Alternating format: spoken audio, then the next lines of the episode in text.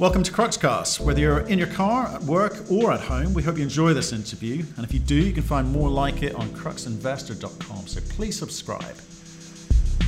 Caught up with Stephen Roman today, CEO at Global Atomic. What a couple of years they have had from 25 cents up to three bucks not bad, 12 times return. Um, we talk about a board hire that they've made and also their ability to pick up not only staff from Cominak as it's been wound down, but also potentially some equipment that could uh, meaningfully change their studies uh, and, and, the numbers associated with that. Um, we also look at the market as a whole, the way that they're being valued, and obviously what's going on in Turkey with regards to the contribution from their zinc revenues. And if you want our thoughts and opinions on the conversation, you can find those at cruxinvestor.com forward slash Club, where you can also find detailed company reports and analysis. We've got training courses on there. We've got commentaries from experts from around the world on a variety of companies and commodities, including our weekly uranium show, now in its 56th, 57th week. Um, and uh, why don't you go along and join a thriving community of investors sharing their thoughts and ideas with each other in a nice, friendly, and safe environment, free from all that judgment, trolling, and abuse you see elsewhere. And if that sounds nice to you, and I hope it does, Go and join them, cruxinvestor.com forward slash club. Stephen, how are we, sir? Uh, doing well, Matthew. Doing well. Summer's finally arriving here in Toronto, and uh, the leaves are coming out of the trees. I don't think that's the only reason, though. Three bucks a share. Three bucks a share. You got yeah, yeah. No, when we started talking a couple of years ago, I think we were twenty-five cents, and uh, we've uh, knocked off all of the milestones that we told the market we would do and you know made a tremendous progress uh, both on the zinc side with our new plant up and running doing great and now with the with the uranium with the dasa project. So uh, it's been a very successful uh, last couple of years and, and a very successful last few months i mean three bucks who could have imagined it two years ago? Tell me, you can't tell me that you knew this was going to be three bucks by now, did you? Can you? Oh, I had a good good idea, Matthew. Yeah, because uh, you know what? Uh, when we have the the largest, highest grade uranium deposit in Africa, we moved it through the permitting process in three months. At the end of December, we got our mining permit. In January, we got our environmental permit. I mean, there's just no other uranium project like this on the planet, really, that's that's moved along that quickly uh, with such an outstanding project. Okay, let, I tell you what, do me a favor because uh, judging by the questions we've had sent in, some people are coming at this new. I suspect from having not previously been investing in the mining space at all, and they're seeing your story being positioned as a sort of category of one in terms of your ability to get into production. So g- give me a one minute overview for those new people. I'll pick it up from there with some of the points that I want to focus in on, if, I, if you don't mind. Well, first of all, I mean, the, the big reason I went to Africa and particularly Niger, as I mentioned previously, they opened up the doors for new foreign investment. they are experts in the uranium field. I mean, they've been producing uranium there for 50 years. Uh, the French have been getting 30% of their supply for France from there. And so there's a good in situ knowledge base of uranium. The government knows uranium, it's the big uh, revenue source for the country. And of course, uh, this is a new discovery that's moving along to production, and it will be the preeminent uranium project uh, in the country because the uh, Orano mines at Cominak shut down at the end of March.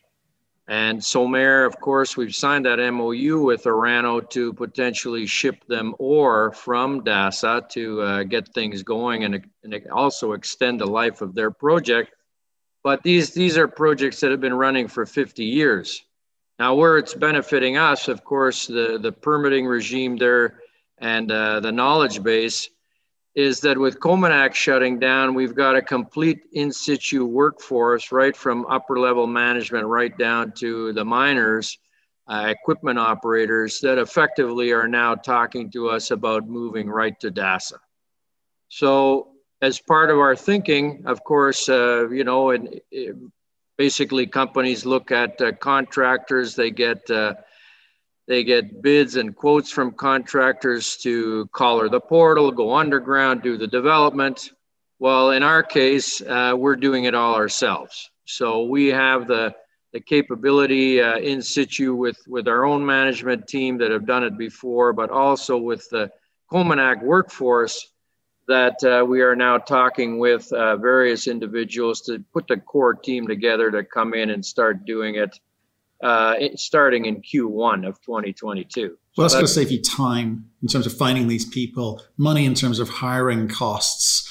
Um, oh, huge, and huge. They know what they're doing in terms of training. So that's right. that's a real bonus. Well, it's a huge bonus because uh, you know we we actually have the people right there uh, that are just up the road from us that we can bus into our site.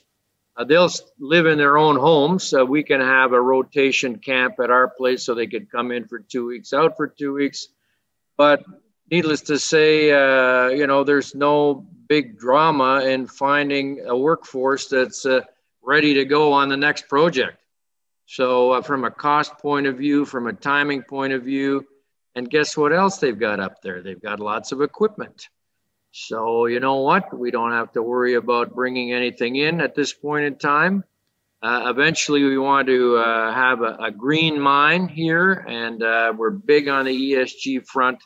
Uh, we'd like to turn this whole operation into a, an electric operation, solar uh, etc. So uh, we'll be talking about that a little bit more uh, as we move along, but that's part of the plan. So actually, that's really interesting. That's really interesting. So in terms of your studies, you have made a set of assumptions about what the cost of equipment is going to be. You've got some equipment up the road which is now looking for a home. Do you think your economics have the possibility of changing? Uh, most definitely. Most definitely. Okay. Yep. When do we know? Well, our Q uh, Q3 end of Q3 this year. That's when our feasibility study comes out. That's our final engineering, and uh, I think you're going to see some improvements both on the capex and the opex at this operation.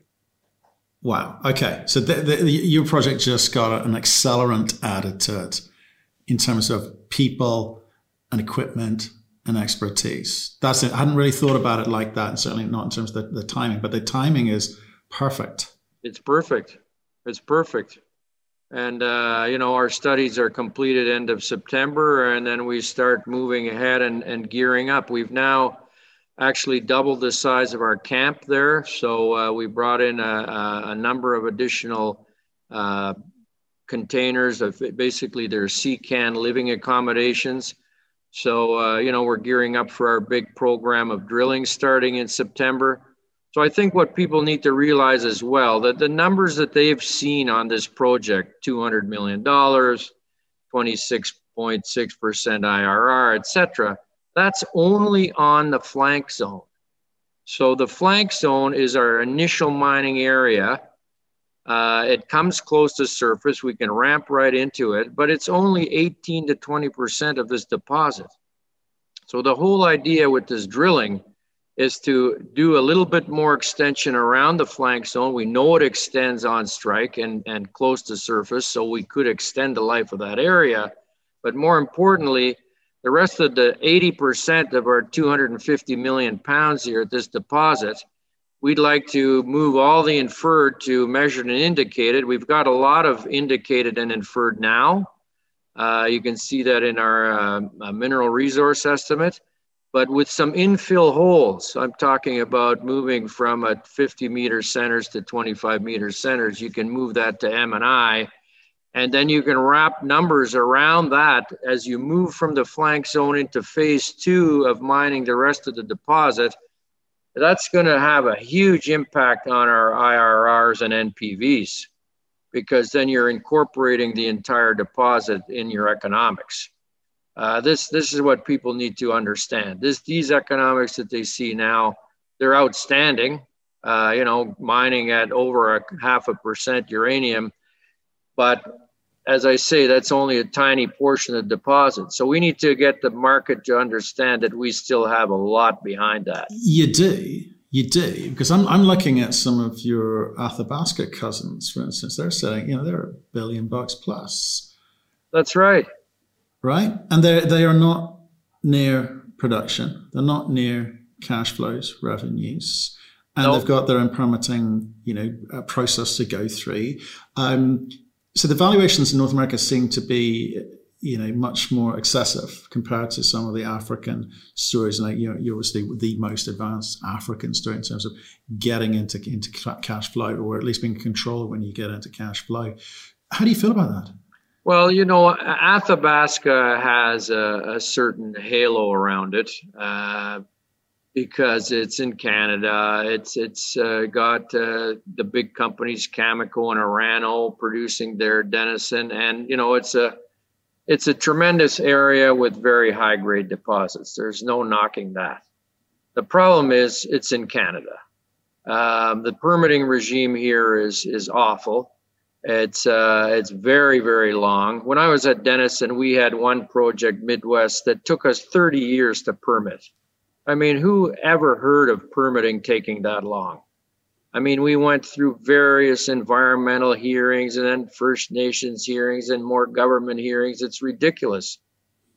In Niger, they want to mine uranium. So that's why we're there. And they have elephant deposits. We found a big one. And, you know, it took us from the time we submitted our application for permit, it took us three months to get our permit. Three months. So, you know, that's that's how committed they are in Africa. Africa is the place to mine uranium, and particularly in the Sahara Desert when there's nobody around. You don't have to move people. Uh, all the infrastructure is there because they've been mining there for 50 years. So we have power lines, we have water, we have roads, we have towns uh, close enough to us that we can bring the labor force in. So it's just it's just an outstanding set of circumstances that make this an outstanding project. It's yeah, it's, it's it's kind of it's kind of interesting. I think people have been drawing parallels between what's going on in North America, what's going on in, in Africa. But I think so. You're you're saying people just need to understand that one, you are close to getting into production. I mean, like so, if everything moves forward as you plan, what what are you forecasting in terms of you know production? Well, our, our production, uh, you know, is still staying the same with, uh, you know, mining a thousand tons a day, doing about four and a half million pounds a year. But people also need to realize this is a completely scalable project. So the reason we picked a thousand tons a day and doing four and a half million pounds a year is that we felt as a new new entrant in the uranium supply chain that we could actually sell that amount of uranium. Now, if the, the uranium price moves higher and you have a, a booming uranium market, uh, obviously we can ramp this up to 1,500, 2,000 tons per day and, and double our output. So I know that there's been some questions about that. I mean, uh, and people were concerned that we're pre-selling a lot of our uranium. Well, there's no need to worry about that because uh, you know, uranium price now, the forward price by 2025 is in the 40 to 50 dollar range, uh, using all the metrics out there at the moment. So, you know, we've done our numbers at a base case $35. We've run the sensitivities down to $25. You know, with these kind of grades and these kind of low operating costs, like we're $16 a pound to produce a pound of uranium.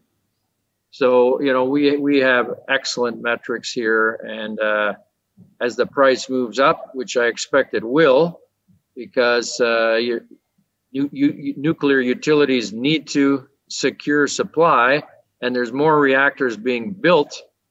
Um, right now, I heard a stat last week that we're producing about 120 million pounds a year from all the mines we're currently burning between 180 and 200 million pounds a year. So that huge delta has been, you know, the the the material that's been sitting on the sidelines is being chewed up. But once that's gone, where are people going to get their fuel from? Well, I think the, so, the big issue this year has been the fact that, that that supply number is definitely nowhere near that. Obviously, with the Kazakhs and Cameco coming off, um, for sure. Okay, so um, that's good. Uranium, good. There's another aspect to this zinc.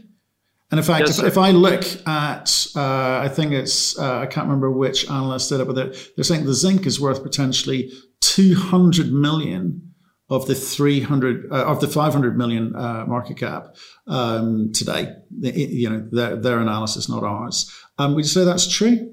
Yeah, this was coming out of Cormark Securities Cormark, yeah, in, okay. in Canada. And um, of course, they've done an analysis at what we have. They say that we're getting valued right now about, oh, maybe a dollar fifty a pound in the ground when you compare that with uh, Denison at five or six dollars a pound in the ground. I mean, there's a huge delta here between global and the rest of the, the uranium players uh, that we need to fill. But on the zinc side, of course, we built that new plant in 2019. It's running uh, at full capacity at this point in time. And we had an, an, excellent quarter. And so the analyst there is looking at Befesa, our partner, and seeing that they're trading at 13 times EBITDA. And so he said, if you apply the same numbers to uh, to global, our, our value of our zinc assets 200 million. So, you know, we, we definitely know it's in the 150 range, 200, maybe a bit on the high side, but you know, what the heck? Uh, zinc price right now has been doing very well, a dollar 30 plus. Uh, we'll have that project paid out this year and then that cash flow starts coming back to us to to to employ uh, at the DASA project. Yeah, I mean, I think the the annuity stream of the cash for the next 40, 50 years is people are excited about, you know, um, and, and, that's great. Well, the reason I asked that question is I was going to work out what you valued the uranium at, or what Cormark were valuing the uranium at, because 300 seems a bit low to me. Yeah, I would I would say take a you know 250 million pounds, uh, you know, at just over a dollar a pound in the ground. Doesn't seem right. Doesn't seem right when you compare yeah. it to your peers. Um, I guess that's for, you know for you to tell the story of you know what you think it is worth and start showing them how the next steps. Because I think the other thing you, you talk about when we started talking, you, you were 25 cents, right? You've done a succession of things that you said you would do. You've accelerated some of it, and you've kind of moved this thing um, quickly through the process. What's left to do? But what, what should we be looking for? Because I mean, first of all, how's how's cash today? Cash okay? Uh, well, at the end of the quarter, we were about 14 million cash on the books. So you're good. You're good for cash for a while. Oh yeah, we're good for cash. Good for cash. Well, right now, I mean, the big focus is to get the feasibility work done. So we're, you know, we've optimized uh, the process plant now. We're doing our uh, underground mine planning right now. Uh, we've designed now the, the box cut for the portal. So we know what, what that's going to be dimensionally and, and where it's going. I mean, all of these fine details are being completed so that uh, we can give that to our local guys and say, listen, start uh, start building this project. Okay. Okay. Uh, one thing I want to talk about because we mentioned, you know, the the Cormark crew coming through which is great. But you've also been doing some hirings at board level. Now, this is something that we've talked about in the past the importance of bringing people on who are able to move the company forward, not just uh, placeholders, but people can actually be useful to the company, right? You guys are. We don't. We don't like placeholders. Matt. A lot of companies do, though, right? So uh, tell us. Tell well, us about the, this board hiring. So uh, Dean Chambers came on board. Uh, we announced him. Uh, fabulous guy. He's uh, He's got a lot of experience. He's actually an engineer, but he's been involved as a CFO of a couple of big companies, including Sherritt and uh, oh, I, I, can't recall. There's two or three others that he was on, and um, at any rate, he's uh, he's going to be chair of our audit committee, and he's going to also be involved in our whole project financing uh, initiative. So, of course, at this point in time, we haven't talked too much about project financing. Uh, we notice, you know, other junior companies that are far less advanced than us are raising big dollars with equity issues. Uh, depending on how things shake out with uh, Orano and whether they want us to ship them some more, that could be a, an early cash flow for us so we could actually start the project with very little money and uh, with the cash coming from Turkey and with the cash coming from uh, ore sales, uh, that that will help us finance the plant. So clearly, the end game is to have the plant up and running by 2024, and uh, we are talking to utilities right now about uh, buying uranium starting 2025. You're already in discussion so about that. That that see that's interesting because is we were always trying to work out or uh, are, are, are they chasing companies like you or are you chasing them? What's the, how, how's the dynamic changed? Well, you know what? I think uh, generally speaking, from all the utilities we've spoken to, they're still sort of sitting on the fence. Uh, they they haven't made the big decision to start moving into the market. I think that's why you see the uranium price sort of sitting here around thirty dollars. But uh, they're definitely interested and they're thinking about it. Uh, but you know what? I, sometimes it takes a little bit of a, a a bit of pressure to get them to move. Um, I think as we move along here and, uh, you know, the, the spot dries up, you've got Sprott Securities now starting a uranium fund. They're going to be soaking up spot. There's two or three others out there doing the same thing. I mean, people are people know that there's going to be a big move in price. And the other thing I'd like to, to say today is that in all my years in the uranium business, I've never seen the uh, the structure that's starting to happen out there with you know environmentalists now buying into nuclear and various other people buying into nuclear. Of course the net carbon zero and all of these kinds of things. So i think we're into a renaissance of nuclear here that's going to last much much longer than previous cycles in uranium. So you know to have an asset that can run for 50 years i think uh, we're going to make a lot of money for our shareholders that's quite a nice point to end, isn't it? Thanks, Matt. Thank you for listening. If you've enjoyed the interview, why not subscribe to Cruxcast or our website, cruxinvestor.com, and of course our YouTube channel, Crux Investor. Plus, you can catch us most days on Twitter and LinkedIn. We really love getting your feedback, so please keep it coming, and we'll speak to you again soon.